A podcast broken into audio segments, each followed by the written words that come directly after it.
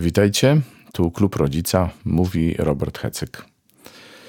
O czym dzisiaj w klubie? Dzisiaj w klubie będzie o depresji i o lękach, z którymi borykają się zarówno dzieci, jak i rodzice tych dzieci. Rodzice mający własne problemy e, patrzą jeszcze dodatkowo na cierpienie swoich synów i córek, z którym sobie no, często jednak nie radzą. Więc jak w tym wszystkim nie stracić nadziei? Jakie pułapki możemy tutaj napotkać? I kto decyduje o naszych myślach i o tym, co sprzyja właśnie lękowi i depresji? O tym wszystkim będzie dzisiaj mówić Małgorzata Kornacka, którą stali słuchacze klubu znają. Przypomnę więc tylko, jest psychologiem, certyfikowaną psychoterapeutką poznawczo-behawioralną, trenerką kompasu kariery, trenerką rozwoju osobistego. Wykłada w Gdańskim Archidiecezjalnym Kolegium Teologicznym. Jest pomysłodawczynią i współautorką warsztatów dla kobiet jak Judyta. Napisała książki Boży Coaching to ci się opłaca oraz Małżeństwo Instrukcja obsługi. Zanim oddam głos prelegentce, przypomnę tylko, że y, nagrania innych spotkań Klubu Rodzica, a także inne materiały podcastu Koinonian Chrzciciel y, można znaleźć na stronie internetowej www.koinoniagb.pl łamane przez podcast. Zachęcamy do słuchania, do wspierania nas i oczywiście do dzielenia się naszymi podcastami. A teraz głos ma Małgorzata Kornacka. Dziękuję za zaproszenie i dziękuję za zaufanie. E, jak nie stracić nadziei? Przegląd pułapek, które chcą nas jej pozbawić. Chwilkę w biegu rozmawiałam z Robertem przed tym dzisiejszym spotkaniem, tydzień temu. E, Robert pytał, jak e, ten temat umieścić w kontekście klubu rodzica.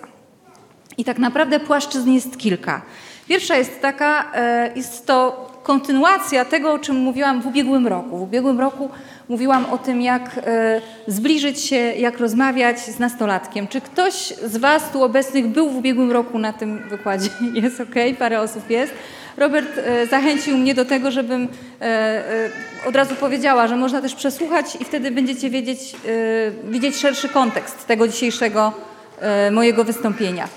Otóż na koniec tego, co było w ubiegłym roku, powiedziałam o tym, że tak naprawdę e, działa przykład, niestety, przykład, a nie wykład.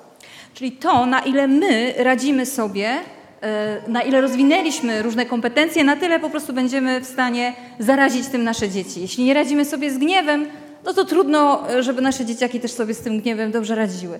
I tak naprawdę wychowanie dzieci jest, jak widzicie tutaj, niezwykłym rozwojem, inspiracją. Tak naprawdę tyle byśmy z siebie nie dali, nawet byśmy nie wiedzieli, że możemy tyle z siebie dać, E, gdyby nie to, że zostaliśmy przed faktem dokonanym postawieni i po prostu trzeba coś z tym zrobić, tak?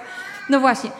I wtedy padło pytanie, ale jak to zrobić? Tak? Jak sprawić, żeby być ojcem z przypowieści o synu marnotrawnym, nie? Bo ten ojciec tak lekko nawiąże do tego, co było pod koniec ubiegłego roku, w tym moim wystąpieniu. Zobaczcie, ten ojciec czekał na syna, wyglądał go i teraz uważajcie, jak go zobaczył, to co zrobił? Wybiegł mu naprzeciw. I teraz uwaga, rzucił mu się na szyję. I co dalej zrobił? Ucałował, właśnie, ucałował, tak. Dziękuję za tę odpowiedź, ucałował. I teraz skąd wziąć siłę, tak, do tego, żeby kiedy jest nam ciężko, tak, kiedy nie mamy, e, kiedy brakuje nam nadziei, jak sprawić, żeby nie zabrakło nam nadziei. Właśnie dlatego sobie pomyślałam, że, że to jest ważny temat, no i niestety, ale mamy e, bardzo takie niedobre prognozy dotyczące depresji. Mówi się, że za 10 lat to będzie jedna z głównych chorób, e, która będzie dominować na świecie. Więc my się nie możemy, my się musimy już teraz przygotować do tego i nie dać się, tak, żeby ta choroba nas przemogła. Możemy się do tego e, profesjonalnie przygotować. I mam nadzieję, że to spotkanie Wam w tym pomoże. Więc po pierwsze chciałabym Wam powiedzieć o tajemnicy zwycięstwa. Czy jak, jak to działa, co trzeba zrobić, żeby nie wpaść nie tylko w depresję, ale poradzić sobie z lękami, z uzależnieniami, z różnymi problemami, które dotyczą naszej psychiki. E, po drugie, właśnie powiemy sobie o pułapkach, czyli błędach w myśleniu. Każdy z nas e, popełnia błędy. Ja popełniam błędy, wy popełniacie błędy. Znacie kogoś, kto nie popełnia błędów? Ja chętnie poznam. Ja nie znam. Ja nie znam nikogo, więc każdy z nas popełnia błędy i teraz e, mamy, e, mamy nawet takie swoje ulubione pułapki, w które wpadamy. Możemy nie mieć świadomości, że e, jesteśmy w pułapce, ale po tym, e, po tym spotkaniu myślę, że to stanie się już jaśniejsze. Kilka słów o depresji i o programie naprawczym, bo jak jest problem, to musi też być rozwiązanie. I generalnie jest tak, że jak jest jakaś grupa, która ma jakiś problem, to ta grupa ma też rozwiązanie. Czyli nie trzeba się pytać, czy jest to rozwiązanie, tylko gdzie ono jest, jakie ono jest. W ten sposób potrzeba, żebyśmy zaczęli myśleć. No więc jaka jest ta tajemnica sukcesu? Uwaga, zadaję pytanie. Kto powiedział, że myśl, która jest w mojej głowie, jest prawdziwa? Kto tak powiedział? Macie jakieś pomysły? Ja, dokładnie. Ja. Ja twierdzę, że jak ja coś myślę, to to musi być prawdą. Zgadzacie się ze mną? Hmm. I pewnie też, też, też tak myślicie, nie? że skoro już jest jakaś myśl w waszej głowie, to z całą pewnością ta myśl jest prawdziwa. No właśnie. I tu zaskoczenie. Nie każda myśl, która powstaje w mojej głowie, jest mądra. Zgadzacie się z tym stwierdzeniem? Nie znacie moich myśli. Ja się zgadzam. Każdy może mówić za siebie. Dokładnie tak jest, tak? Czyli czasami mamy głupie myśli. Czasami różne niemądre rzeczy przychodzą nam do głowy. Zgadzacie się? Jest super, dobra. I teraz uwaga. Tym, co pomaga, co zapobiega i co leczy depresję, to jest uwaga, dystans do swoich myśli.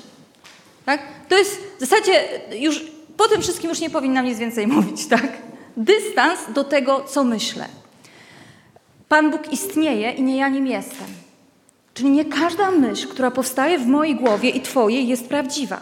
Czasami niektóre myśli mogą nas wprowadzać w błąd. Bóg mówi: Moje myśli nie są Waszymi myślami. Znacie ten fragment z księgi Izajasza? Jest, jest taki fragment właśnie, który o tym mówi, tak? Że nie każda myśl, właśnie. Bóg naprawdę wie lepiej. I teraz, e, co w tym momencie, co jest nam potrzebne do tego, żeby e, zapobiegać depresji, żeby wyjść z depresji? Potrzebna nam jest pokora. Pokora. Musimy sobie, bo, bo co to jest pokora? Jak rozumiecie pokorę? Macie jakiś pomysł na to? Czym jest pokora? Ja sobie tak nazywam pokorę, że pokora to jest świadomość mojego miejsca w szeregu. tak, że ja wiem, w którym jestem miejscu.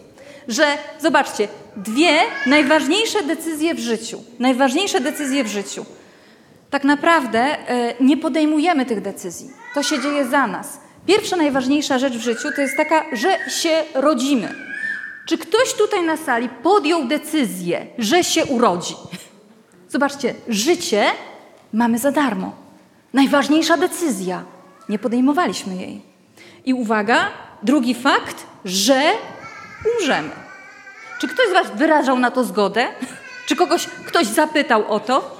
Możemy się sprzeciwiać, możemy nie wyrażać zgody. I co? I tak naprawdę pokora pomoże nam zobaczyć, że te dwie najważniejsze sprawy w życiu bez naszej decyzji, bez naszej woli się wydarzyły. Także nie mogliśmy o tym zdecydować. I zobaczcie, i to już nam pokazuje, e, że wszystko, co się dalej będzie toczyć w naszym życiu, tak? no to są ważne rzeczy, ale w tej perspektywie one nie są aż tak y, ważące, tak? jak te dwie najważniejsze. No właśnie, czyli potrzebna nam jest pokora, czyli że my mamy tutaj, na tej ziemi, określony czas. I ten czas każdemu z nas jest dany za darmo. I każdy z nas może zdecydować w wolny sposób o tym, jak będzie żył, co będzie robił. I na to mamy wpływ. Takie decyzje możemy podjąć. Czyli potrzebujemy widzieć siebie i innych we właściwej perspektywie. Tak? Pokora pomaga nam zobaczyć siebie i innych we właściwej perspektywie. Pokora pomaga nam zobaczyć nasze myśli we właściwej perspektywie.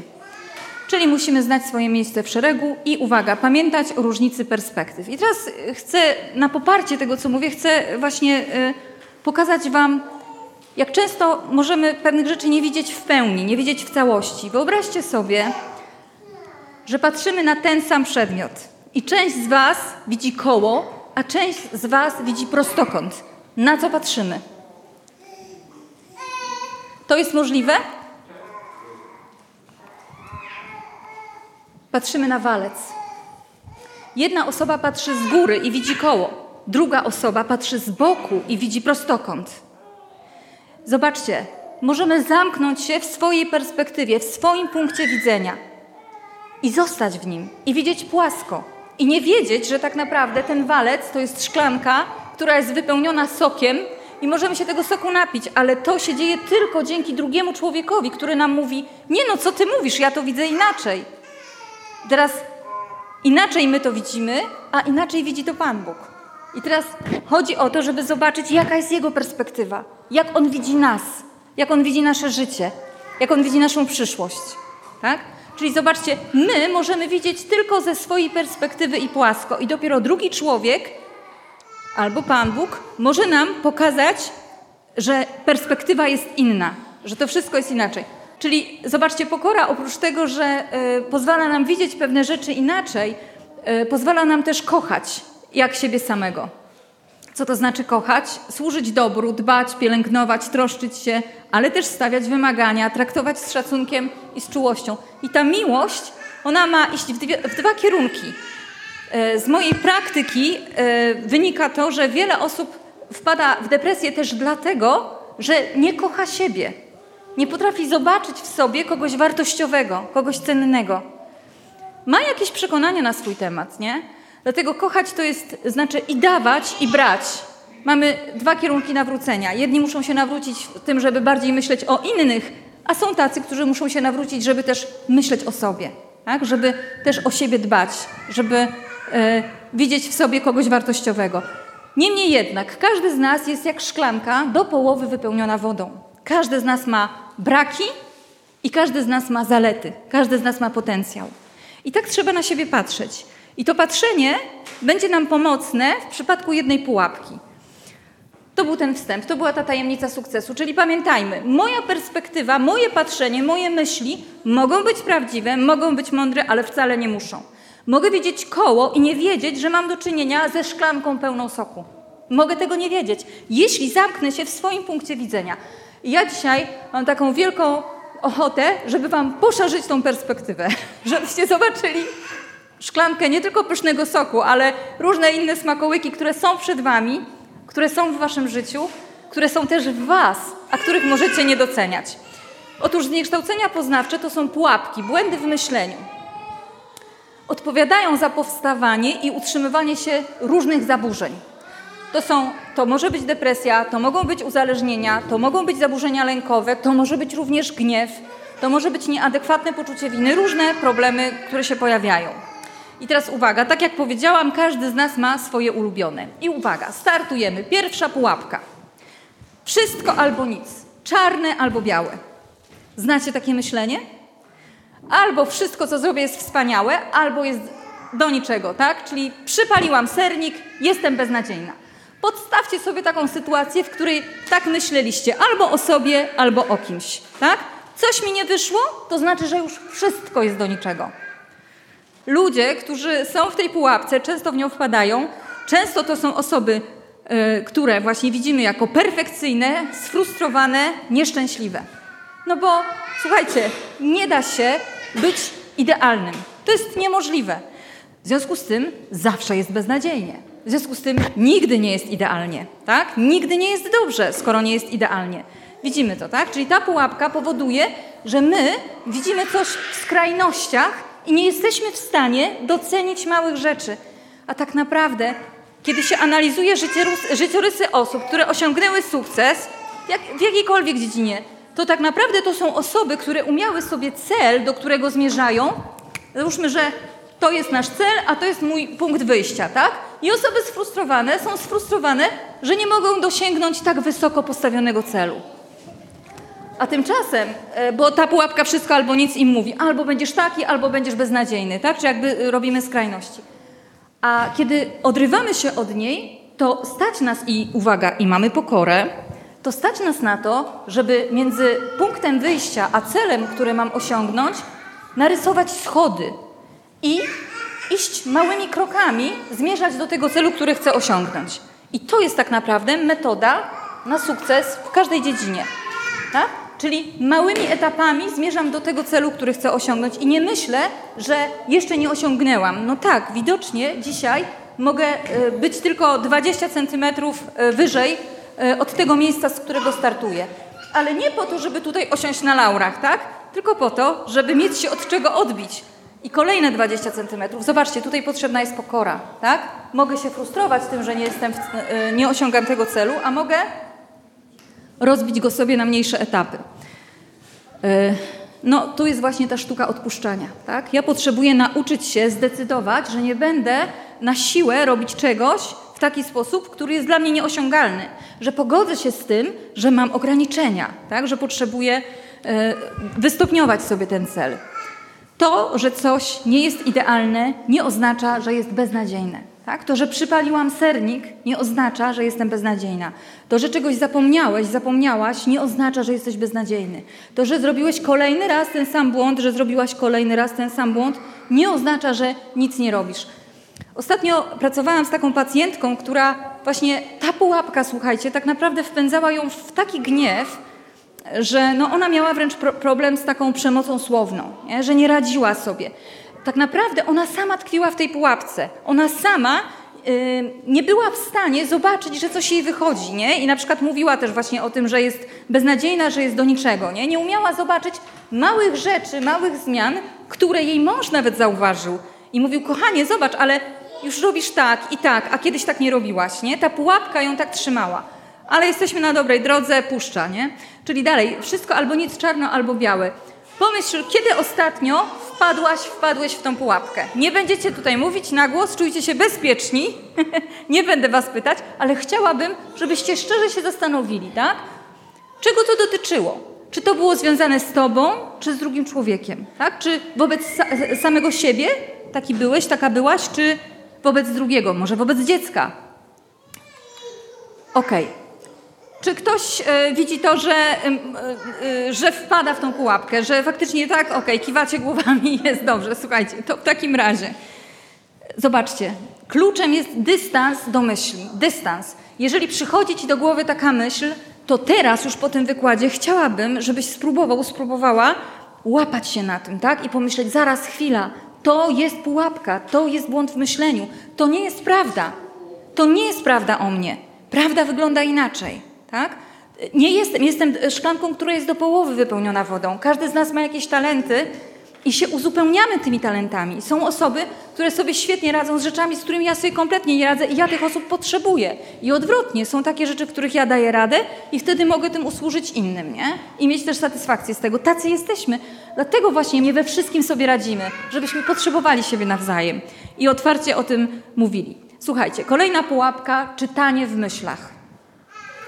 To jest ulubiona pułapka osób, które mają problem na przykład z wystąpieniami publicznymi, nie? Wychodzi ktoś na środek i myśli sobie tak, jacie, co oni sobie o mnie pomyślą? Zaraz się zbłaźnię, powiem coś głupiego, nie będę znać odpowiedzi na pytania, pomyślą, nie no, z czym do ludzi, nie?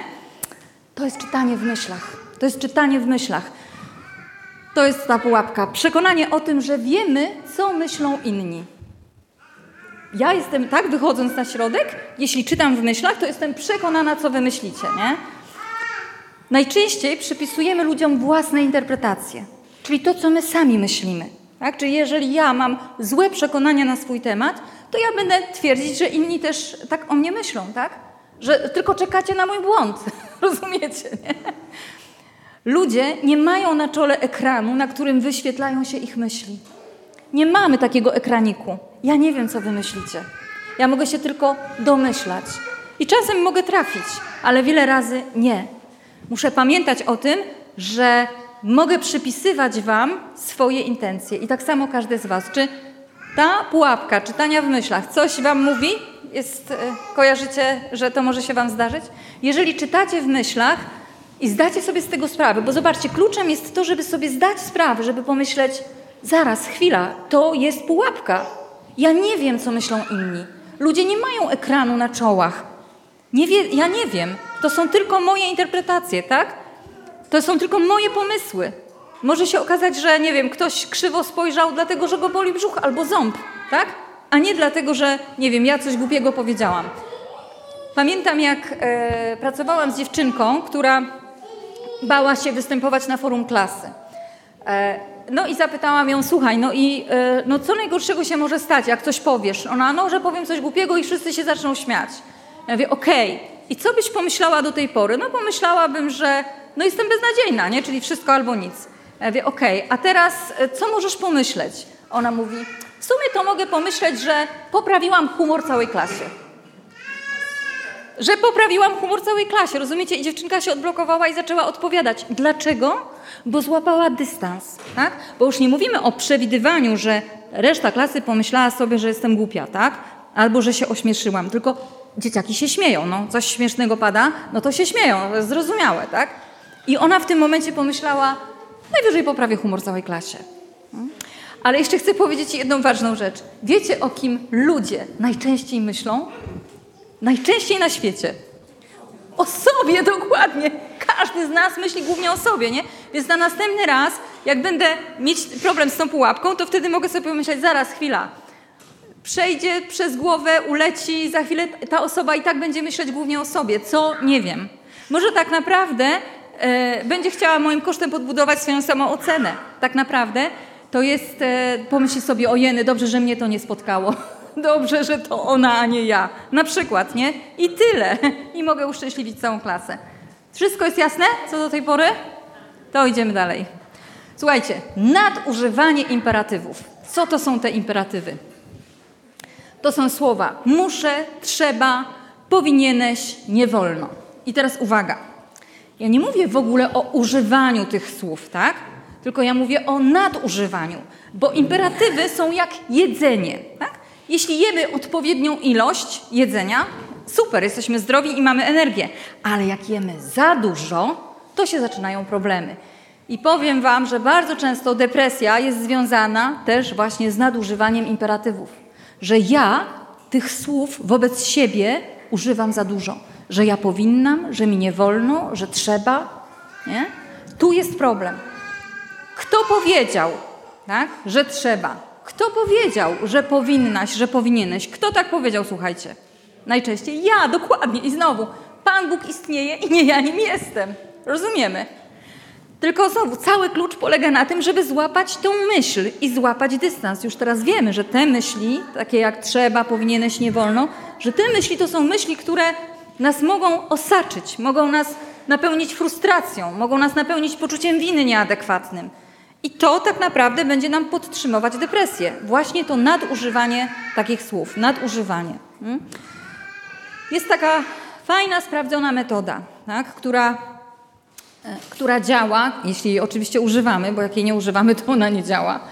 Na czym ona polega? Ona polega na tym, że trzeba e, w tym momencie wyobrazić sobie, że rzecz nie dotyczy mnie, tylko dotyczy mojego przyjaciela. Czy w tej konkretnej sytuacji temu przyjacielowi powiedziałbyś, powiedziałabyś, że musisz, że powinnaś? Czy innych słów byś użył, użyła? Hmm? Czy w istocie jest tak, że, że faktycznie to trzeba, że faktycznie powinieneś? Co byś powiedział przyjacielowi w tej sytuacji, w której ty jesteś?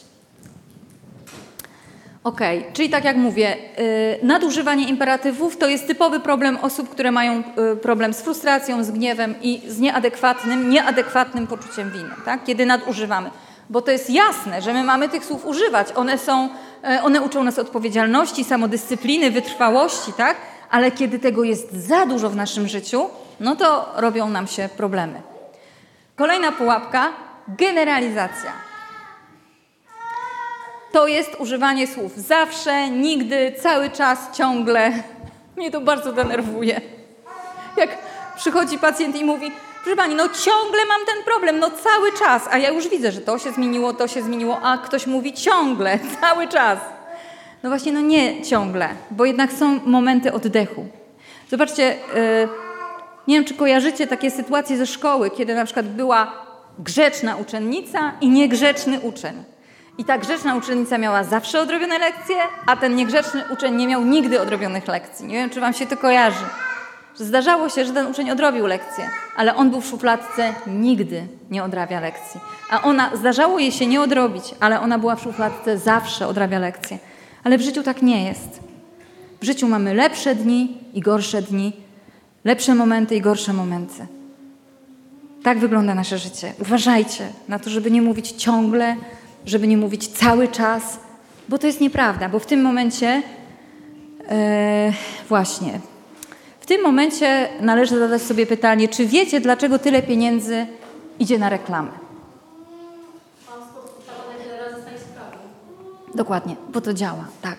Czyli jeżeli my powtarzamy sobie, że ja ciągle, że ja zawsze, że ja nigdy, to co się wydarzy? Ja w to uwierzę. Ja w to uwierzę, bo tak działa mój mózg. Jeżeli ja będę powtarzać coś ileś razy, to wzrośnie wiara w to przekonanie. I teraz uważaj, co do siebie mówisz, bo może się okazać, że słuchasz. Jeżeli mówisz do siebie, że ty ciągle, że ty nigdy, że ty zawsze, to generujesz program w twojej głowie, który będzie potem się w życiu realizował. Tak? Czyli uważaj, co do siebie mówisz, bo może się okazać, że słuchasz. Zastanów się, czy w istocie zawsze, czy w istocie nigdy. Ok, teraz taka pułapka, która głównie e, nam zaburzenia e, lękowe e, powoduje, ona się nazywa katastrofizacja. Na czym to polega? Katastrofizacja polega na tym, że ja widzę przyszłość w najgorszym wariancie. Tak? Przewidywanie przyszłości w najgorszym wariancie. Nie będzie lepiej. Tak? Nie znam tego egzaminu. Będzie gorzej. Nie poradzę sobie. To jest katastrofizacja. I znowu to jest pułapka. Dlaczego? Czy znasz przyszłość? Znasz? Ja nie znam. A ty znasz? No to skąd wiesz, że sobie nie poradzisz? Jesteś w pułapce. Czy potrafisz podać numery w totolotka? Nie, więc nie znasz przyszłości. Tak? I w tym momencie, kiedy ja łapię się na tym, że katastrofizuję, to warto w tym momencie odpowiedzieć sobie na pytanie, zaraz, zaraz, chwila, czy znam przyszłość? To jest tylko przewidywanie, a ja traktuję to jak pewnik, jako coś, co na pewno się wydarzy. Co więcej, słuchajcie, mój mózg to też tak traktuje. I w tym momencie, kiedy ja sobie wyobrażam tą przysz przyszłość w najgorszym wariancie, mój mózg y, cały, y, mobilizuje cały mój organizm do tego. On to traktuje, że to jest zagrożenie, na które ja muszę y, się przygotować i, i całe moje ciało jest w tym momencie w stresie. Czyli nie dlatego, że naprawdę jest jakieś zagrożenie, tylko dlatego, że ja myślę, że ono się wydarzy. Tak? Bo gdybyśmy teraz przez chwilę wszyscy e, wyobrazili sobie połówkę cytryny i gdybyśmy sobie wyobrazili, że tą cytrynę wyciskamy do szklanki i w tej, szklanki mamy, w tej szklance mamy ten sok z cytryny, a potem to nie koniec, bo tak długo wyciskamy, kilka cytryn idzie, że już mamy połowę szklanki tego soku i bierzemy do ust i yy, pijemy ten sok. Czujemy właśnie ten kwaśny, orzeźwiający, chłodny smak w ustach. Wiecie, co się powinno wydarzyć w naszych ustach w tej chwili? Powinno być więcej śliny. Dlaczego? Bo mózg tego nie odróżnia. W momencie, kiedy sobie coś wyobrażam, to mój mózg daje rozkaz mojemu ciału, rozumiemy, że to się już dzieje naprawdę. Tak? I dlatego mózg nie, nie, nie widzi tutaj, tu nie ma żadnej cytryny, ale nasz mózg ją zobaczył, wydał rozkaz śliniankom, ślinianki wydzieliły ślinę to zobaczcie, co się z nami dzieje, kiedy my sobie wyobrażamy przyszłość w najgorszym wariancie. Nasze ciało już to przeżywa, my już tam jesteśmy, tak? My już toczymy tą walkę, mimo tego, że tak naprawdę to jest tylko nasza wyobraźnia. Więc katastrofizacja może nam naprawdę zatruć życie. Katastrofizacja bazuje na własnym doświadczeniu często, tak? Że do tej pory się tak zdarzało, więc teraz pewnie też się tak zdarzy. Ale zobaczcie, gdyby uczniowie uwierzyli w katastrofizację, to by nie zarzucili sieci, bo oni powiedzieli tak: nic nie ułowiliśmy przez całą noc. To jest nasze doświadczenie, tak? Jeżeli w nocy nic nie ułowiliśmy, to jak zarzucimy sieci w ciągu dnia, to też nic nie złowimy. Katastrofizacja. Oparta na doświadczeniu, bo oni jednak złowili, bo wydarzyło się coś nowego, tak? Niż było do tej pory. Słuchajcie, ja tutaj podstawiam Paryż, ale tak naprawdę chciałabym, żebyście wyobrazili sobie miasto, w którym e, jeszcze nigdy nie byliście. E, więc zadaję pytanie, czy kiedykolwiek byłeś w Paryżu, byłaś w Paryżu? I wyobraźcie sobie takie miasto, w którym nigdy nie byliście. Macie takie miasto? Dobra. Czy to znaczy, że nigdy tam nie pojedziesz? To, że coś do tej pory nie zdarzyło się w Twoim życiu, nie oznacza, że nigdy się nie wydarzy. Rozumiemy to? My możemy, nie, skoro nigdy nie byłam w Paryżu, to nigdy tam nie pojadę. No, widzicie, tak, że to niekoniecznie musi działać. No właśnie. Einstein mówi tak, że jeżeli robisz coś w ten sam sposób i spodziewasz się różnych rezultatów, to znaczy, że jesteś w obłędzie. Czyli jeżeli robisz coś cały czas tak samo i myślisz, że tym razem ci wyjdzie, to znaczy, że jesteś w obłędzie. Tak? Co potrzebujemy? Co zrobić? Potrzebujemy zmienić metodę. Potrzebujemy zastanowić się, co zrobiłaś, zrobiłeś do tej pory. Jakich użyłaś metod? I na co to jest dowód? Na to, że nie ma nadziei? Czy na to, że wszystkie metody, których użyłeś, okazały się bezskuteczne? I teraz pytanie, czy naprawdę użyłeś wszystkich sposobów? Jeżeli nam coś nie wychodzi i robimy coś cały czas w ten sam sposób, to powielamy błędy. Nie? Jest naiwnością myśleć, że to coś zmieni. Potrzebujemy zmienić metodę, ale w tym celu musimy się zastanowić, co do tej pory zrobiłeś, zrobiłaś. Na pewno użyłeś wszystkich metod? Znasz wszystkie metody? Może nie. Jeżeli nie, to trzeba poszukać tej, która da rozwiązanie. Ok, czyli to jest taka pułapka na to, że a, będę katastrofizować, bo to wynika z mojego doświadczenia. No okej, okay, ale może jeszcze nie znasz wszystkich metod, które pomogą ci znaleźć rozwiązanie. Ok, czego jeszcze nie zrobiłeś, nie zrobiłaś? Jakiej metody jeszcze nie użyłeś, tak?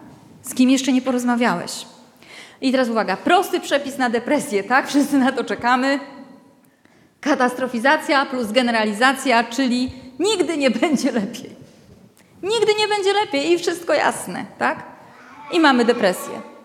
On, ona nigdy się nie zmieni. Nie?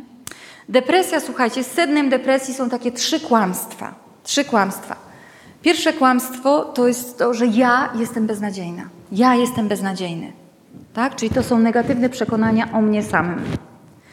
Drugie kłamstwo to jest to, że świat jest beznadziejny. Tak? Czyli że ludzie wokół są beznadziejni. Że otoczenie jest beznadziejne. I trzecie, że przyszłość jest beznadziejna. Nie? Czyli ja jestem beznadziejny, świat jest beznadziejny, przyszłość jest beznadziejna. Dlaczego to są trzy kłamstwa? Tak? Bo jak pokazuje życie, to, to nie jest tak, że jesteśmy beznadziejni. Tylko dlaczego my w nim, dlaczego tkwimy? Dlaczego w tym tkwimy? Człowiek robi to, co mu się opłaca. W depresji wierzy, że nic nie ma sensu, dlatego nie podejmuje działań. Tak? Jeżeli ja jestem beznadziejna, świat jest beznadziejny i przyszłość jest beznadziejna, no to po co się starać? No po co? Przecież to i tak nic nie przyniesie, nie? Żadnego rezultatu. No właśnie. I dlatego nie podejmuję działań. A jak nie podejmuję działań, to ja nie, nie zyskuję doświadczeń, które by mi w czymś pomogły, które dałyby mi coś pozytywnego. Tylko jestem w punkcie wyjścia, tak? Nie spotykam się z ludźmi, no bo po co? Oni są beznadziejni, ja jestem beznadziejna, w ogóle nic dobrego się nie wydarzy, nie? A spotkania z ludźmi mogą dodać nam energii, mogą dać nam nadzieję. Nie wykonuję, y, nie zajmuję się swoim hobby, no bo wszystko jest beznadziejne. A tak naprawdę zrobienie czegoś, jakiegoś małego kroku y, w stronę wartościowych, cennych rzeczy, które kiedyś może lubiłeś, lubiłaś, one też już mogą cię pchnąć do przodu. No i słuchajcie, sport. Nie wiedziałam o tym, że sport, pod wpływem sportu się endorfiny wytwarzają w ciele, czyli hormony szczęścia, ale nie wiedziałam o tym, że wysiłek fizyczny sprawia, że mózg się regeneruje i że powstają substancje, które sprawiają, że powstają komórki macierzyste w naszej głowie. Czyli jakby odnawia się nasz mózg pod wpływem wysiłku fizycznego. To jest w ogóle niesamowite, nie? Czyli może y, ma, małymi krokami, tak? Spróbuj cokolwiek zrobić, żeby, żeby pchnąć nasz organizm w stronę wyjścia z tej depresji. To też jest ważne, że tak mniej więcej w wieku 16-17 lat jest najniższy poziom serotoniny, e, jaki człowiek może mieć w życiu i że to jest normalne, tak? Że nasi, nasze nastoletnie dzieci mogą mieć najniższy e, poziom serotoniny. A serotonina jest nam potrzebna do tego, żebyśmy pozytywnie myśleli funkcjonowali, tak? A to fizjologicznie jest tego najmniej. Więc też może tak być, że ten kryzys po prostu jest przejściowy, że trzeba powiedzieć dziecku, że yy, że to jest do przejścia. Tak? Jak trzeba, zastosować leki, które pomogą, tak? jeśli są takie okoliczności, że trzeba. Ale, ale należy o tym pamiętać. Nie? Czyli człowiek robi to, co mu się opłaca. To, co mu się opłaca. Jeżeli wierzymy w te kłamstwa, że jesteśmy beznadziejni, świat jest beznadziejny, przyszłość jest beznadziejna, no to nie będziemy e, w stanie nic zrobić. Potrzebujemy zdać sobie z tego sprawę, że, i wracam do początku dzisiejszego spotkania, nie każda myśl, która jest w mojej głowie, jest prawdziwa. Mogę tkwić w pułapce. Dlaczego myślę sobie, że jestem beznadziejna? Gdyby to spotkało mojego przyjaciela, co bym mu powiedziała? Czy bym powiedziała, tak, faktycznie jesteś beznadziejny? Przypaliłaś sernik, jesteś beznadziejna? Zapomniałeś czegoś, jesteś beznadziejny? Czy bym powiedział, słuchaj, co byśmy powiedzieli przyjacielowi? To tylko sernik, dokładnie, tak? No a że zapomniał, to co byśmy powiedzieli? Zdarza się, dokładnie. Każdy ma prawo mieć gorszy dzień, nie? Możemy wchodzić w takie różne tryby i takim bardzo niebezpiecznym trybem e, jest tryb tak zwanego krytycznego rodzica.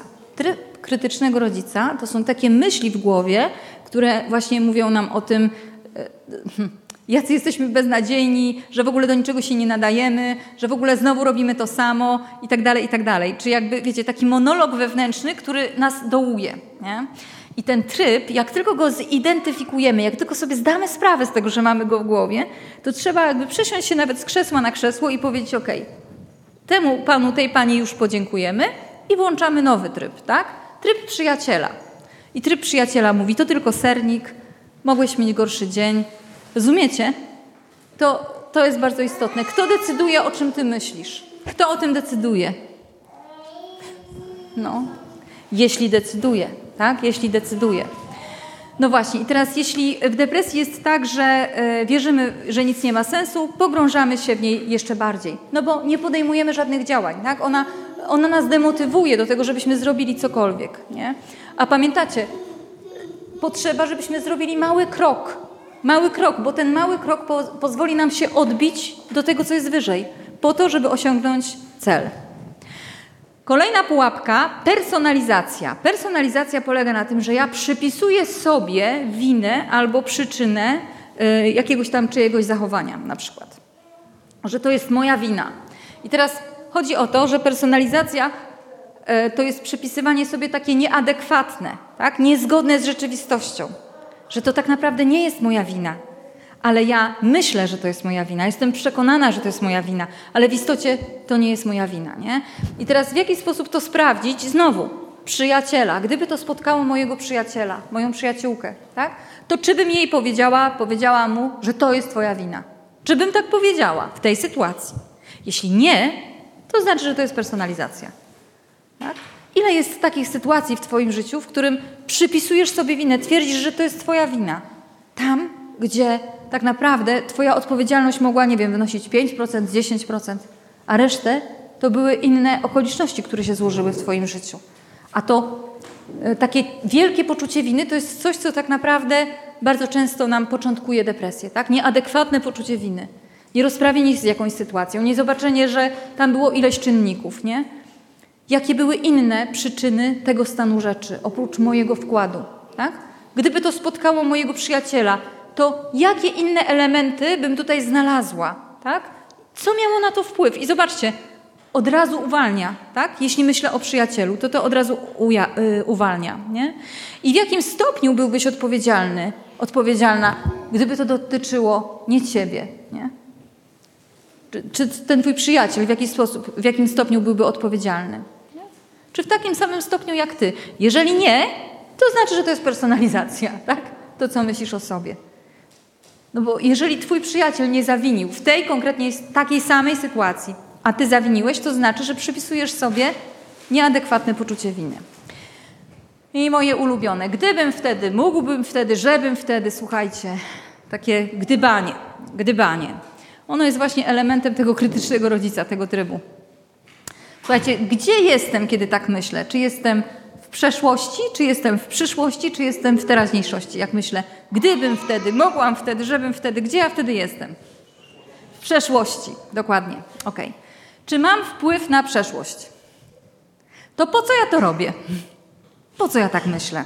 Po co ja tak mówię? Jak myślicie? Bo wiecie, człowiek robi to, co mu się opłaca, więc my mamy jakiś cel, jakiś cel w tym, tak?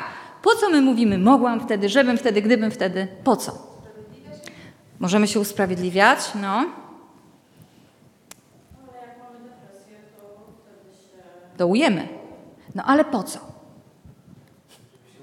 Żeby się ukarać, tak, żeby się ukarać. My w ten sposób siebie karzemy, czyli my sobie wymierzamy sprawiedliwość, tak? Zrobiliśmy coś złego, to teraz musimy gdybać, siedzieć w tej przeszłości i siebie karać, nie?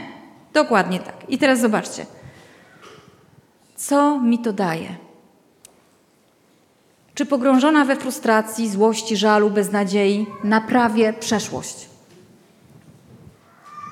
Nie. Czyli mogę tak godzinami siedzieć, a i tak przeszłości nie zmienię, prawda? Dokładnie. No właśnie, a jak się tak bardziej podręczę, to może zmienię. Nie, dokładnie, ok. Czyli zobaczcie, jeśli chcesz wyciągnąć wnioski, to potrzebujesz zamienić gdybym wtedy na następnym razem. Następnym razem zrobię inaczej. Zobaczcie, wtedy tak naprawdę wyciągam wnioski, uczę się na błędach, tak? Ale jestem w przyszłości, na którą mogę mieć wpływ, bo na przeszłość już wpływu nie mam. I teraz, jak pomyślę sobie, że następnym razem zrobię inaczej, to zobaczcie, odzyskuję energię, odzyskuję nadzieję, tak? Przestaję być sfrustrowana. Są sytuacje, na przykład pewnych rzeczy już nie cofnę w życiu, tak? Ale mogę, jeśli na przykład przyjdzie do mnie ktoś z takim problemem i będzie chciał posłuchać, to ja wtedy mogę powiedzieć, wiesz, ja bym na następny raz zrobiła tak i tak. Ja już tego nie zrobię, ale ty możesz. Czyli zobaczcie, my tak naprawdę uczymy się na naszych błędach. My się rozwijamy. Jan Paweł II mówił, że człowiekiem się stajemy, że to jest proces. Proces. My rozwijamy różne kompetencje, uczymy się kochać. Uczymy się lepiej rozumieć siebie, innych. Jako ludzie się rozwijamy. W związku z tym popełniamy błędy.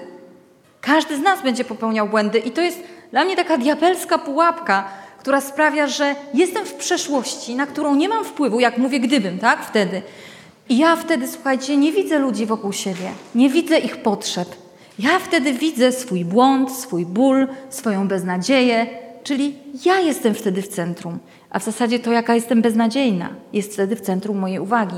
A nie drugi człowiek, nie to, że mogę komuś coś z siebie dać, że mogę coś zrobić dobrego, że mogę kogoś kochać, że mogę uwolnić tą energię, którą ta pułapka trzyma, tak? Trzyma, zamyka mnie w tym. Tylko potrzebuję zdecydować. Koniec tego, tak? Mądrość Syracha mówi, że jak ci umrze przyjaciel, trzy dni rwij włosy z głowy, rozpaczaj, krzycz, ale potem zamknij temat, bo tamtemu życia nie wrócisz, a swoje zrujnujesz, tak? Czyli masz prawo odbyć żałobę, tak? Po tym, co ci się nie udało ale trzy dni, trzy dni potem zamknij temat, bo inaczej będziesz w tym siedzieć, będziesz w przeszłości uwięziony, uwięziona, na którą nie masz wpływu, nic nie zrobisz. A ty masz kochać, ty masz naprawić to, a nie myśleć o sobie, że jesteś beznadziejny, beznadziejna, tylko wyjść do ludzi i zrobić coś sensownego, tak? W sytuacjach, w których y, siedzisz i gdybasz, nie? Bóg wie, jaka naprawdę, jaki naprawdę jesteś. Uwaga, i mimo tego Cię kocha. Bóg wie, jaka ja naprawdę jestem, i mimo to, i mimo to mnie kocha. Co więcej, oddaje swoje życie, bierze na siebie moje winy, słabości, niedociągnięcia, wady, Twoje też. Nie? I chcę, żebym ja była wolna, i chcę, żebyś Ty był wolny. Nie chcę, żebyś siedział w jakimś beznadziejnym poczuciu winy, w jakichś katastrofizacjach, w jakichś takich rzeczach, które Ciebie trzymają jak w kleszczach. Tak? On chce dać Ci wolność.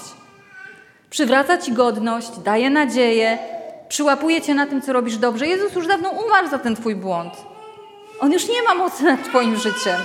Ty możesz teraz pójść i zastanowić się, czego się nauczyłeś dzięki tej sytuacji, czego się nauczyłaś i pójść dalej. Nie? On wybacza i nie wypomina. To my sobie wypominamy, ale On nam nie wypomina. I wymaga z szacunkiem i czułością. Tak? I ja, mówiąc o przyjacielu, chciał, chciałabym, żebyś pomyślał, żebyś pomyślała o sobie z szacunkiem i z czułością. Żebyś w taki sposób spojrzał, spojrzała na swoje błędy. No właśnie. I teraz bardzo ważna rzecz. E, zobaczcie, jaką. E, bo są takie rzeczy w życiu, o które my możemy mieć pretensje do Boga albo do innych ludzi, nie? My oczekiwaliśmy czegoś, a co innego się zdarzyło, tak? Ja chciałam mieć 1,76 m wzrostu, a nie mam. I mogę mieć pretensje do Pana Boga. I co, tak? Zobaczcie, co robi Pan Jezus, tak? On ma odwagę nazywać swoje oczekiwania, tak? On mówi, ojcze, oddal ode mnie ten kielich. On tak mówi, nie? On tak naprawdę, słuchajcie, się urodził po to, żeby umrzeć na krzyżu, nie? A on mówi, ojcze, oddal ode mnie ten kielich. On mu nazywa swoje oczekiwanie. On jest zupełnie szczery. Ale potem mówi, co mówi potem? Ale nie moja, ale Twoja wola niech się stanie, tak? Czyli słuchajcie, właśnie chodzi o to, że potrzeba być szczerym, że trzeba mówić to, co mamy w sercu. Nie podoba mi się to. N nie lubię tego, nie chcę tak, ale potem pogodzić się z tym, odbyć żałobę trzy dni, pogodzić się z tym i pójść dalej. Tak? Czyli tak naprawdę wybaczyć sobie, wybaczyć drugiemu, wybaczyć Bogu, bo brak przebaczenia to jest coś, co trzyma nas w depresji. Właśnie brak przebaczenia, że nie jestem taka, jak chciałabym być, tak? Że jestem jakaś inna, nie taka.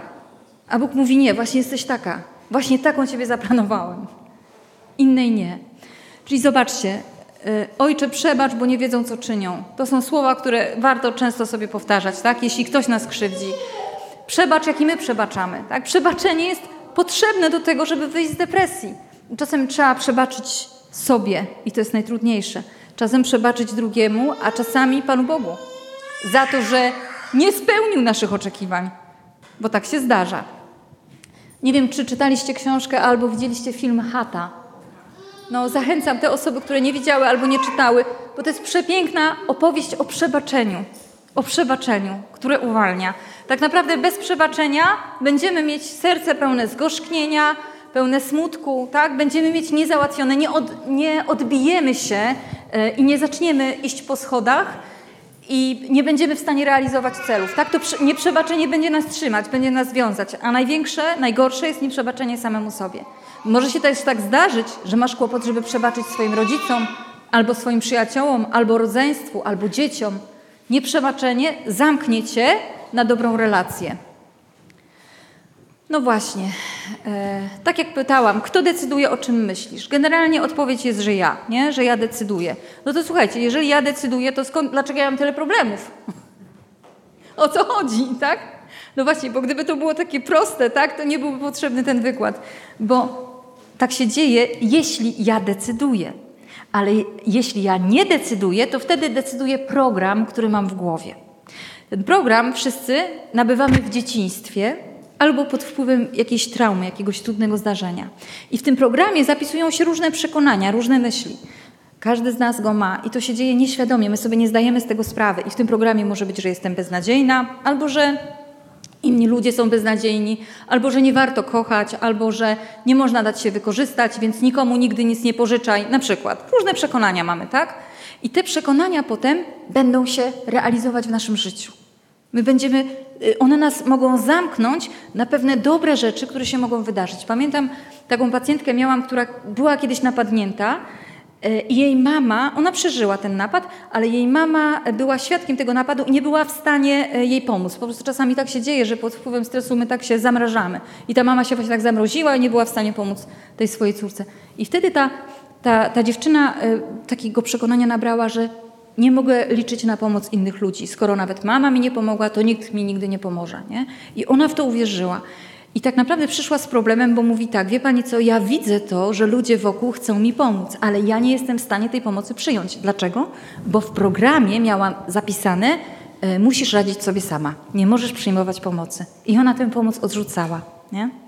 I tak się dzieje właśnie, że jeśli mamy jakieś przekonania niewłaściwe w naszym programie, to one potem realizują się w naszym życiu i tak naprawdę e, te pułapki, tak, o których mówiłam, czyli to wszystko albo nic, e, katastrofizacja, czyli widzenie przyszłości w najgorszym wariancie, czytanie w myślach, gdybanie, tak, te pułapki pomagają nam utrzymać te przekonania, które mamy w programie. Bo człowiek chce być logiczny. My chcemy być logiczni, tak? Jeżeli ja w głębi serca myślę o sobie, że jestem beznadziejna, tak? Jeżeli mam takie przekonanie, to jak mi coś wyjdzie, to ja nie pomyślę, wow, zrobiłam to, tak? Tylko co pomyślę? Co ja pomyślę wtedy o sobie? Tak, trafiło się ślepej kurze ziarno. Najlepszy tekst, jaki słyszałam na terapii. Lekarz przyszedł jakiś na terapię no, miał właśnie negatywne przekonania na swój temat. I ja mówię, no dobrze, to porozmawiajmy o tym, e, co, co pan w życiu osiągnął. Mówię, no skończył pan medycynę. A on mówi tak, każdy idiota jest w stanie skończyć medycynę. Rozumiecie? Dlaczego? Bo musiał być w zgodzie z programem, tak? W programie w głowie miał jestem beznadziejny, no to sorry, muszę umniejszyć, tak? Muszę umniejszyć znaczenie tego, albo tego nie zauważam, albo to pomijam właśnie sobie uświadomiłam właśnie, że to jest jeszcze jedna bardzo ważna pułapka. Ona się nazywa filtr mentalny. Ja filtruję rzeczywistość pod kątem tego, co mi pasuje do programu i ignoruję, lekceważę, pomijam, umniejszam to, co mi nie pasuje. Czyli jeżeli fakty przeczą mojemu programowi, to tym gorzej dla faktów.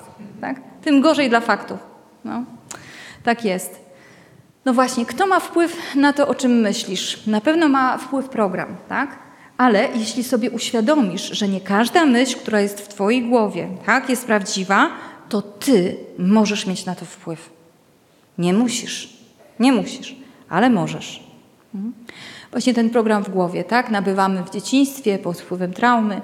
To, co znajduje się w programie, wpływa na to, jak wygląda nasze życie, bo wtedy to działa jak takie samospełniające się proroctwa, nie? że jeżeli ja myślę, że ja nigdy nie osiągnę sukcesu, to nawet jeśli naprawdę będę na dobrej drodze, to i tak mogę mieć kłopot, żeby, żeby go osiągnąć. A nawet jeśli uda mi się te cele wyznaczone zaliczyć, to i tak będę myśleć, że to przypadek, zbieg okoliczności, każdy idiota tak, jest w stanie to zrobić. Nie? Także y, zobaczcie, to jest bardzo istotne, żebyśmy mieli świadomość, że myśli, które mamy w głowie, pochodzą z programu, ale nie każda myśl, która jest w tym programie, jest prawdziwa. Tam się mogło nam wgrać jakieś fałszywe rzeczy, takie y, przekonania, które nas blokują i blokują nasze funkcjonowanie. I tak naprawdę problem polega na tym, że ja nie mogę zmienić waszego programu. Ja mogę zmienić tylko swój program. I każdy z was może zmienić tylko swój program. Nie możecie zmienić programu drugiego człowieka. Tak? Więc każdy jest odpowiedzialny za to, żeby uważał na to, co myśli, żeby uważał na to, co mówi, żeby rozpoczął pracę nad tym. Na przykład przychodzi ci jakaś głupia myśl do głowy, zapisz ją sobie, postaw pionową kreskę i zastanów się, co byś powiedział przyjacielowi. Czy czasem to nie jest jakaś pułapka? Czasami możesz potrzebować wypisać sobie te dobre rzeczy tak, o sobie i wyjąć je na zasadzie emergency, tak? Potrzebujesz pomocy. Masz stado nietoperzy nad głową. Wyjmij to sobie i przeczytaj, jaka jest prawda o tobie. Kim tak naprawdę jesteś. Albo poproś kogoś, żeby ci to przeczytał, ale tak naprawdę ty potrzebujesz podjąć tę pracę, ty potrzebujesz sobie uświadomić to, kim jesteś, tak? No i uwaga, jeśli jesteś osobą wierzącą, to zastanów się, czy twój program jest zgodny z tym, co mówi Bóg o tobie. Nie? No bo zobaczcie, często wiemy lepiej. My wszystko, znaczy ja zawsze wszystko wiem lepiej, tak? No właśnie. Ale tak naprawdę to yy, ja się wtedy mylę. Bóg wszystko wie najlepiej, nie? No właśnie. Yy, co myślisz o sobie? Też nie będę odpytywać. Tak? Tylko zadaję Ci pytanie, co tak naprawdę o sobie myślisz? Czy wpisujesz się w tą triadę depresji, jestem beznadziejny? Świat jest beznadziejny, przyszłość jest beznadziejna, nie? Czy myślisz, że jesteś najlepszy, że nie potrzebujesz się zmieniać? Albo czy myślisz, że jesteś beznadziejny i nic ci nie pomoże? Co o sobie myślisz? Zobaczcie, mamy tutaj pułapkę wszystko albo nic, tak? Że albo najlepszy, albo beznadziejny. To są dwie skrajności. A co myślisz o innych? Co myślisz o Bogu? Bóg każdą, nawet najtrudniejszą sytuację może zamienić w coś dobrego. Nie? Jak oddał za nas swoje życie, to nigdy nie zrezygnuje. Nigdy z Ciebie nie zrezygnuje. Wiara to jest relacja, która się opiera na zaufaniu, a Pan Bóg mówi, że jest blisko wszystkich, którzy wzywają Go szczerze. No i ja chcę Wam powiedzieć, że ja bardzo często robię Bogu wymówki, bo ja bardzo często mówię o swoich oczekiwaniach i bardzo często się z Nim wspieram a potem staram się słuchać Jego odpowiedzi. A po czym poznaję, że to są Jego? E, bo są tak mądre, że sama by na to nie wpadła. Po prostu. I zobaczcie, to tak naprawdę pomaga przetrwać, tak? Lekki dystans i zastanowienie się, czy faktycznie ta myśl to jest mądra myśl. Czy to jest o mnie prawda? Czy to nie jest jakaś pułapka, w której jestem? No właśnie, może potrzebujesz e, się nawrócić, czyli zmienić myślenie, bo metanoeite to jest, kiedy Pan Jezus mówił, nawracajcie się. To jest metanoeite z greckiego, czyli zmieńcie myślenie. Z kłamstwa, z błędu na prawdę. O sobie, o świecie i o przyszłości. Może potrzebujesz bardziej zadbać o siebie, może bardziej zadbać o innych, a może jedno i drugie. Może przypomnieć sobie, kim naprawdę jesteś. Że nie definiują cię błędy, które popełniłeś, popełniłaś. Że ty jesteś kimś więcej. Że masz wartość. Że bez względu na to, co w twoim życiu poszło nie tak, albo jakie masz ograniczenia, że jesteś kimś cennym. Kiedyś e, w jednym z więzień e, pastor wziął banknot 100 dolarowy i zapytał, kto chce ten banknot. No i oczywiście podnieśli więźniowie ręce. Potem zmiótł go. Z, mm, co zrobił? Zgniótł, zgniótł go i zapytał, a kto teraz go chce? No i dalej chcieli. Potem rzucił go na ziemię. Dalej chcecie? Tak, on dalej nie stracił wartości. I tak może być z Tobą. Możesz przechodzić przez różne trudne sytuacje w życiu, ale Twoja wartość się nie zmieni. Ona nie zależy od doświadczeń, błędów. Twoja wartość od tego nie zależy. Jesteś cenny i potrzebujesz to powtarzać, żeby w to uwierzyć. Bo dlaczego tyle pieniędzy idzie na reklamę? Bo to działa. Jak powtarzamy sobie różne rzeczy, to zaczynamy w nie wierzyć. I możemy wierzyć w prawdę, albo możemy wierzyć w kłamstwo. I słuchajcie, tak też jest e, z naszymi dziećmi. Możemy do nich mówić różne rzeczy trudne, tak? A tak naprawdę ważne jest, żeby być ich przyjacielem. Ale prawda jest taka, że jeżeli sami wobec siebie nie będziemy wyrozumiali, od tego zaczęłam dzisiaj, tak? Że kochać to znaczy troszczyć, dbać się, stawiać wymagania, ale mądre. I teraz ja wobec siebie, tak? Podejmuję pracę, żeby się rozwijać, i w momencie, kiedy ja zaczynam dbać o siebie, pozytywnie e, myśleć, stawać się swoim przyjacielem, to w tym momencie mam większą siłę do tego, żeby towarzyszyć i przyjaźnić się z drugim. Nie? Żeby nie mówić, gdybyś wtedy, mogłaś wtedy, tak? bo to nic nie zmieni, tylko pomóc powiedzieć, słuchaj, następnym razem zrobisz tak i tak. I zobaczycie, już odcinam, nie? Dziecko mówi, a jestem beznadziejna, bo to i to. Słuchaj, to tylko sernik, tak? Możesz mieć gorszy dzień. I tak naprawdę komunikaty, które my mówimy, powodują, że my możemy podnieść albo zgasić. Kiedyś jesteśmy tutaj razem z Kubą i kiedyś nasz syn powiedział do mnie: Mamo, ty jesteś wodą na mój młyn, a raczej wodą na mój ogień. nie? Właśnie. Tak to jest, nie? że czasami jesteśmy wodą na, czym, na czyjś ogień, czasami go gasimy po prostu. Nie? A czasami jesteśmy wodą na czyjś, na czyjś młyn. No właśnie, może potrzebujesz zerwać z pułapkami, a może przebaczyć sobie, albo przestać żądać i zacząć traktować siebie, kogoś z szacunkiem, z czułością. Zobaczcie, to żądanie to, to, to są te imperatywy, że musisz, że trzeba. Tak? Jesteśmy wtedy bezlitośni wobec innych i wobec siebie. Po prostu jesteśmy zimni, perfekcyjni i nieszczęśliwi. I nieszczęśliwi. Nie? Chciałabym, żebyś nauczył się przyłapywać siebie i innych na, to, na tym, co ci wychodzi, na tym, co udaje ci się zrobić dobrze. Żebyś po prostu zmienił perspektywę, żebyś, żebyś zaczął, zaczęła widzieć, co dzisiaj ci się udało.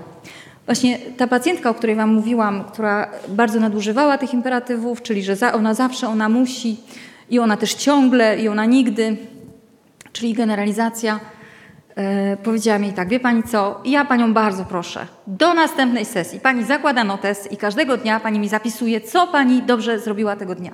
Ja, ja już tego nie jestem w stanie słuchać, że pani ciągle i że pani zawsze. To jest nieprawda. Proszę to zapisywać. Słuchajcie, zapisywała trzy dni, bo ja wiedziałam, że albo przestanie zapisywać, yy, albo zacznie wierzyć w to, że coś dobrego umie zrobić. Bo to się nie da równocześnie i zapisywać to, co mi wychodzi, i myśleć, że jestem beznadziejny, bo albo w to uwierzę, albo w to uwierzę, tak? Coś musi wygrać. Ona zapisywała to trzy dni, po czym e, po tych trzech dniach no, zachowała się jakoś tak nie, e, niewłaściwie i potem pomyślała sobie, zaraz, chwila, muszę zobaczyć, jaka jest przyczyna, dlaczego ja to zrobiłam. Doszła do wniosku, że w jej życiu jest za dużo napięć i że potrzebuje gdzieś wyjechać i stwierdziła, że wyjeżdża na trzy dni razem z dziećmi w inną część Polski. I wyjechała, słuchajcie, i opowiadała dzieciom, jak to będzie fajnie, jak ona z nimi pojedzie. I trzy dni notowania tego, co jej wyszło, sprawiło, że ona odzyskała energię, że ona postawiła sobie nowe cele, że ona uwierzyła w to, że jej życie może się zmienić. Trzy dni. Także zachęcam Cię do tego, żebyś przyłapywał siebie i innych na tym, co robisz dobrze. I to faktycznie odetkało, to zmieniło atmosferę w jej domu. Ja mówię, no dobra, a co byłoby wcześniej?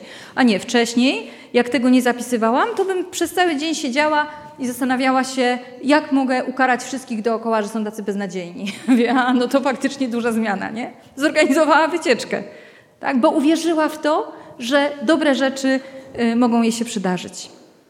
Kochaj, to znaczy służ dobru z czułością i z szacunkiem. Dbaj o swoje potrzeby, dbaj o potrzeby innych, bo kochać to nie znaczy spełniać zachcianki. Wymagaj. Bezwarunkowa miłość domaga się warunkowej relacji. Wymagaj. Wymagaj wobec siebie, wymagaj wobec innych, ale mówi się o tym, że autorytet musi być jak kaloryfer. Twardy i ciepły. Twardy dla problemu, ciepły dla człowieka. I ty potrzebujesz być taki dla siebie. Twardy i ciepły. Twardy dla problemu i ciepły dla człowieka. Ok, a może po prostu odpocznij. Może po prostu potrzebujesz odpocząć. Słuchajcie, to jest na tyle a propos odpoczynku. E, ja Wam dziękuję za uwagę i teraz jest jeszcze chwila przerwy na pytania, gdybyście chcieli jeszcze o coś mnie dopytać. Umówiliśmy się z uczestnikami spotkania, że to ja będę ich rzecznikiem, to znaczy oni zadawali pytania na żywo, natomiast ja będę je czytał y, w audycji, w naszym nagraniu, tak żeby zachować prywatność osób, które te pytania stawiały. No więc pierwsze pytanie jest takie. Czasami świadomie bądź nie, zaczynamy sabotować nasze sukcesy i robimy coś, co je podważa. Co z tym możemy zrobić? Wiesz co, ja widzę to tak, że widocznie w programie, tym programie, który jest w głowie, w, głowie jest, jest przekonanie, które jest sprzeczne z tym sukcesem. I program chce wygrać. Tak? Czyli tam jest jakieś takie przekonanie, że nie wiem, y, może y, nigdy w życiu nie osiągniesz sukcesu, y, nie wygłupia się i tak ci się nie uda, no nie wiem, tak? Jakby różne takie myśli. I teraz te myśli mogą właśnie sprawiać, że my chcemy być logiczni. To, co mamy w programie, musi być, to jest rzecz najważniejsza, najświętsza dla nas, nie? I nawet jak tam są jakieś głupoty i kłamstwa, to nic, bo to jest nasz program. I e, w momencie, kiedy rzeczywistość, e, fakty są sprzeczne z naszym programem, to my chcemy właśnie zdyskredytować te fakty. To jest oczywiście nieprawidłowy mechanizm. To tak nie powinno być, nie? bo powinniśmy w tym momencie zastanowić się zaraz, z jakiego powodu, tak? co mi przeszkadza. Co takiego sprawia, że ja e, nie daję sobie kolejnej szansy, że nie potrafię świętować sukcesu? O właśnie, a może być też coś takiego, że. Mm, to jest mój obowiązek e, i w zasadzie nic e, takiego wyjątkowego się nie zdarzyło. W zasadzie każdy to powinien zrobić. Nie? A tak naprawdę my powinniśmy świętować sukcesy, my powinniśmy się cieszyć, bo to świętowanie e, powoduje, że my mamy siłę do tego, żeby odbić się i mierzyć się z kolejnymi trudnościami. Tak, nauczyć się świętować. I wypisać sobie takie przekonanie, że świętowanie sukcesów sprawi, że będę mieć ich więcej. Nie? i powtarzać to przekonanie. Coś jeszcze? Czy możesz podać przykład tego, co nazwałaś świętowaniem? Ostatnio, jak prowadziłam warsztaty dla kobiet, to właśnie jedna z uczestniczek powiedziała o tym, że samotnie wychowywała dwóch synów. I wyobraźcie sobie, że e, w momencie, kiedy oni już osiągnęli pełnoletność i wyprowadzili się z domu, ona poszła do sklepu, żeby kupić sobie e, coś do zjedzenia. Rozpłakała się, bo nie była w stanie E, zdecydować, co w ogóle ma kupić. Bo wszystko, co kupowała do tej pory, było dla nich. Nie było nic dla niej. Nie? Ona zawsze myślała o tych swoich synach, nie myślała o sobie. I podjęła próbę e, tego, żeby w ogóle zobaczyć, co jej się podoba, e, czego potrzebuje. Jest cudowna komedia romantyczna, Uciekająca Panna Młoda. Tam jest taka scena, kiedy E, ta bohaterka okazuje się, że ona tak naprawdę też właśnie nie wie, czego potrzebuje, czego chce, co jest, nawet nie, wie, jakie śniadania lubi jeść, czy lubi jeść jajecznicę, czy omlet, bo z kolejnymi narzeczonymi lubiła to, co oni lubią. I ona nawet nie wiedziała, co ona lubi zjeść na śniadanie. I tam jest właśnie taka scena, kiedy ona robi te jajka na 17 sposobów, tak? próbuje i potem już wie, co ona lubi. Więc tak naprawdę to jest pytanie o to, że, żeby właśnie spróbować, zobaczyć. Kiedyś byłam na wykładzie y, Wojtka Nowickiego, który właśnie mówił o tym, jak wychodzić z długów i on mówi tak, jak oddasz komuś stówę, to kup sobie małą babeczkę, e, i świętuj, zjedz sobie tą babeczkę. A jak oddasz komuś 50 tysięcy, to kup sobie duży tort i zjedz sobie ten tort. Akurat to dotyczyło jedzenia, tak? Ale to może być, nie wiem, jakaś płyta, książka, spacer, e, zaproszenie znajomych, świętowanie z nimi, obejrzenie filmu, na który normalnie nie ma czasu. Tak naprawdę to, wiesz, w zależności od tego, co, co lubisz jeść na śniadanie. Jak pomóc dwudziestoletniej dziewczynie, która wciąż na siebie narzeka, na swój wygląd, na wszystko, co jej dotyczy? Tu przytyła, tu chłopaka nie może znaleźć. Tylko ona to tak widzi. Nikt o niej tak nie mówi. Jak z nią rozmawiać? No właśnie, jak jest te 20 lat, to y, jest wciąż. Yy Wciąż szukamy odpowiedzi na pytanie, kim jestem, czy mam wartość, czy sobie poradzę w życiu. Nie? E, I wydaje mi się, że tutaj e, w taką bezpośrednią polemikę nie ma co wchodzić, bo ta osoba już tak o sobie myśli, ale bardziej e, pokazywać jej różne fakty nie? dotyczące tego na przykład, że nie wiem, ileś zdjęć osób, które jej się podobają i jej zdjęcie, jakby żeby zobaczyła, tak? Jakby trochę obiektywizować ten obraz na przykład. Zobacz, nie? Na, na zasadzie takiej, żeby spróbować, e, może tak z humorem, może tak podstępem pokazać różne, e, mm, pokazać jej, że nie jest w stosunku do siebie obiektywna że e, tak naprawdę e, widzi siebie e, przez takie zniekształcone zwierciadło. Na pewno warto mówić dobre rzeczy i wspierać, ale też dać przestrzeń do tego, zapytać czego, bo my też chcemy czasami zmienić ludzi, żeby oni myśleli tak, jak my chcemy. Tak? Czyli to, co ja mówię, zmienić jej program w głowie. Nie zmienimy to ona potrzebuje sama do tego dojść. Tak? My możemy jakoś się wesprzeć, pomóc, zaproponować może jakąś profesjonalną pomoc, tak? żeby, ale tak naprawdę nie, e, nie zmienimy jej myślenia my. Nie? To ona sama musi podjąć decyzję o tym. E, może warto zapytać, czego potrzebujesz. Wydaje mi się, że, bo też to narzekanie czasami, ono... Mm, ona dzięki temu może opowiedzieć o tym, co jest dla niej trudne i może czuć się bezpieczniej, może czuć się z tym przyjęta. I, I, czasem warto zapytać, czego potrzebujesz, tak? Czy potrzebujesz, żebym cię wysłuchała, czy potrzebujesz, żebym z tobą pomilczała? Czego potrzebujesz?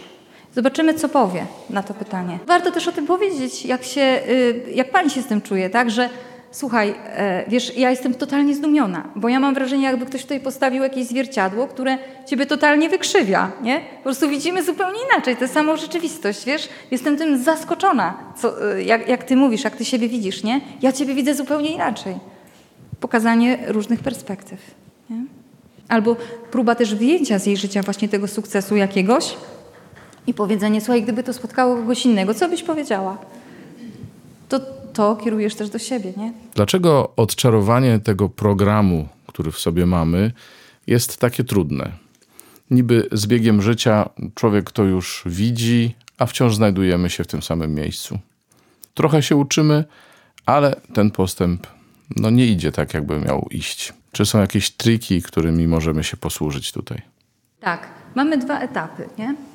Pierwszy etap to jest taki, że ja y, zdaję sobie z tego sprawę, jakie mam nieprawidłowe przekonanie. Tak? Że to jest nieprawidłowe, że to jest kłamstwo, że to jest jakiś fałsz. Nie? Czy jakby sobie to uświadamiam. I w tym etapie uświadamiania wypisuję sobie dowody za i dowody przeciw. Czyli gdyby to była prawda, że jestem beznadziejna, to dlaczego? Tak? I uwaga, bo z jakiegoś powodu ja w to uwierzyłam, tak? Nie wiem, bo najwolniej biegałam, bo nie umiałam niemieckiego, jak inni w klasie umieli, no nie wiem, tak? Wypisuję sobie dowody. A potem zastanawiam się, gdyby to była nieprawda, to jakie mam na to dowody? Tak? Bo to, że człowiek najwolniej biega, to nie jest dowód na to, że jest beznadziejny, bo nie wszyscy muszą znać niemiecki na tym samym poziomie i tak dalej, i tak dalej, nie? I w tym momencie rozprawiam się z dowodami. I teraz zapisuję sobie wniosek, nie? Wniosek jest taki, że moja wartość nie zależy od tego, jak szybko biegam, a nie jak znam niemiecki, nie? Na przykład. E, I uwaga, przechodzimy do drugiego etapu muszę ten wniosek zacząć sobie powtarzać. Bo inaczej to się nie stanie. Wiele osób na przykład e, podnosi swoją samoocenę, próbuje podnieść swoją samoocenę, wchodząc w kolejne sukcesy, osiągając kolejne cele. Ale ich problem polega na tym, że oni będą osiągać te kolejne cele. Ale dopóki nie zmienią swojego myślenia, dopóty dalej będą przekonani, że każdy idiota jest w stanie skończyć medycynę. Że chodzi o to, żeby zmienić myślenie. A w jaki sposób zmieniamy myślenie? Pierwszy krok. Uświadamiamy sobie tę myśl i za i przeciw sprawdzamy, wypisujemy wniosek. I drugi punkt. Powtarzamy. Ten wniosek powtarzamy. Wypisujemy go sobie w komórce, na toalecie, nie wiem, na lodówce, wszędzie, tak? Im częściej, sześć tygodni, jeżeli będziemy kilkakrotnie e, powtarzać sobie to samo, to po sześciu tygodniach w głowie powstaje e, światłowód, powstaje łącze trwałe, tak? I to pojęcie zaczyna nam się wyświetlać. Gdyby tak nie było, to tyle pieniędzy nie szłoby na reklamę. Więc chodzi o to, żeby teraz wbrew temu, bo ja mogę nie wiedzieć, i teraz uwaga, powtarzam, nawet jak w to nie wierzę, bo ja mogę wiedzieć, że coś jest prawdą i w to nie wierzyć, bo wierzę w co innego, co sobie powtarzałam. Bo człowiek wierzy w to, co sobie powtarza, a nie to, co koniecznie jest mądre, tak? Tylko to, co sobie powtarzamy. Hmm? Czyli zacząć powtarzać, epatować tym, tą prawdą. A kiedy ktoś z zewnątrz, na przykład szef, powtarza ogólnie, nawet nie osobiście, pracownikom swojego działu, jesteście do niczego, jesteście straszni, to jak sobie z tym radzić? Tutaj tylko po prostu może poszaleć wyobraźnia, tak? Czy na przykład mogę sobie wyobrazić tego szefa na przykład, nie wiem, z dwoma bananami w uchu, nie? I że on coś takiego mówi. Chodzi o to, żeby y, rozśmieszyć, tak? Ten obraz, który jest, doprowadzić go do absurdu tak naprawdę w mojej głowie, nie? Po to jeżeli nie mogę faktycznie wtedy wyjść, czy się uwolnić, czy zwrócić uwagi, y, to ważne, co robię w mojej głowie, tak? Jakie E, czy w istocie ten człowiek, który mówi takie rzeczy o mnie, jest ekspertem od ludzi? Czy w istocie on jest tą, tym, który definiuje moją wartość? Czy tak jest, tak? Czy może nie? Czy może on tutaj nadużywa swojego stanowiska i w tym momencie, okej, okay, ten pan, tego pana nie słuchamy, tak? Na zasadzie, że tutaj łapiemy dystans do tego, co on mówi. Jak uchronić dzieci przed wgraniem takiego negatywnego programu? no to właśnie to jest to, przyłapywać je na tym, co robią dobrze, tak? Czyli mówić, słuchaj, to i to y, super, tak? Y, czy jesteś z ciebie zadowolony? Podkreślać to, tak? Że dziecku zobacz, nie? Y, ja się bardzo cieszę, a ty cieszysz się z tego, co zrobiłeś? Czy jakby te pozytywne rzeczy? A jak coś dziecku nie wychodzi, no to mówić, słuchaj, na zasadzie sernika, nie? Pamiętałaś o urodzinach, zrobiłaś zakupy, to prawda, no za późno wyjęłaś ten sernik z piekarnika, czyli jakby nie, nie mydlić oczu, że wszystko jest ok, no bo nie jest, tak? Ale też jakby pokazywać to w szerszym kontekście, nie? Zobacz, każdy robi błędy. Też w momencie, kiedy my sami jako rodzice przyznajemy się do błędów, to wtedy dzieci też mają z tym taką większą łatwość. Jeśli my przepraszamy, to dzieci też mają większą łatwość, żeby przepraszać. Jeśli my mówimy, słuchaj, wiesz co, mi też coś takiego nie wyszło, ale wybaczyłam to sobie i poszłam dalej, tak? Jakby w tym momencie ten przykład tej dobrej samooceny naszej będzie rzutował na nasze dziecko, nie? Ale mówić te dobre rzeczy i starać się być przyjacielem. No. Coś jeszcze tam? Nie? Okej. Okay. Słuchajcie, to co? Kończymy. Dziękuję Wam bardzo za uwagę. Mam nadzieję, że będziecie trzymać się.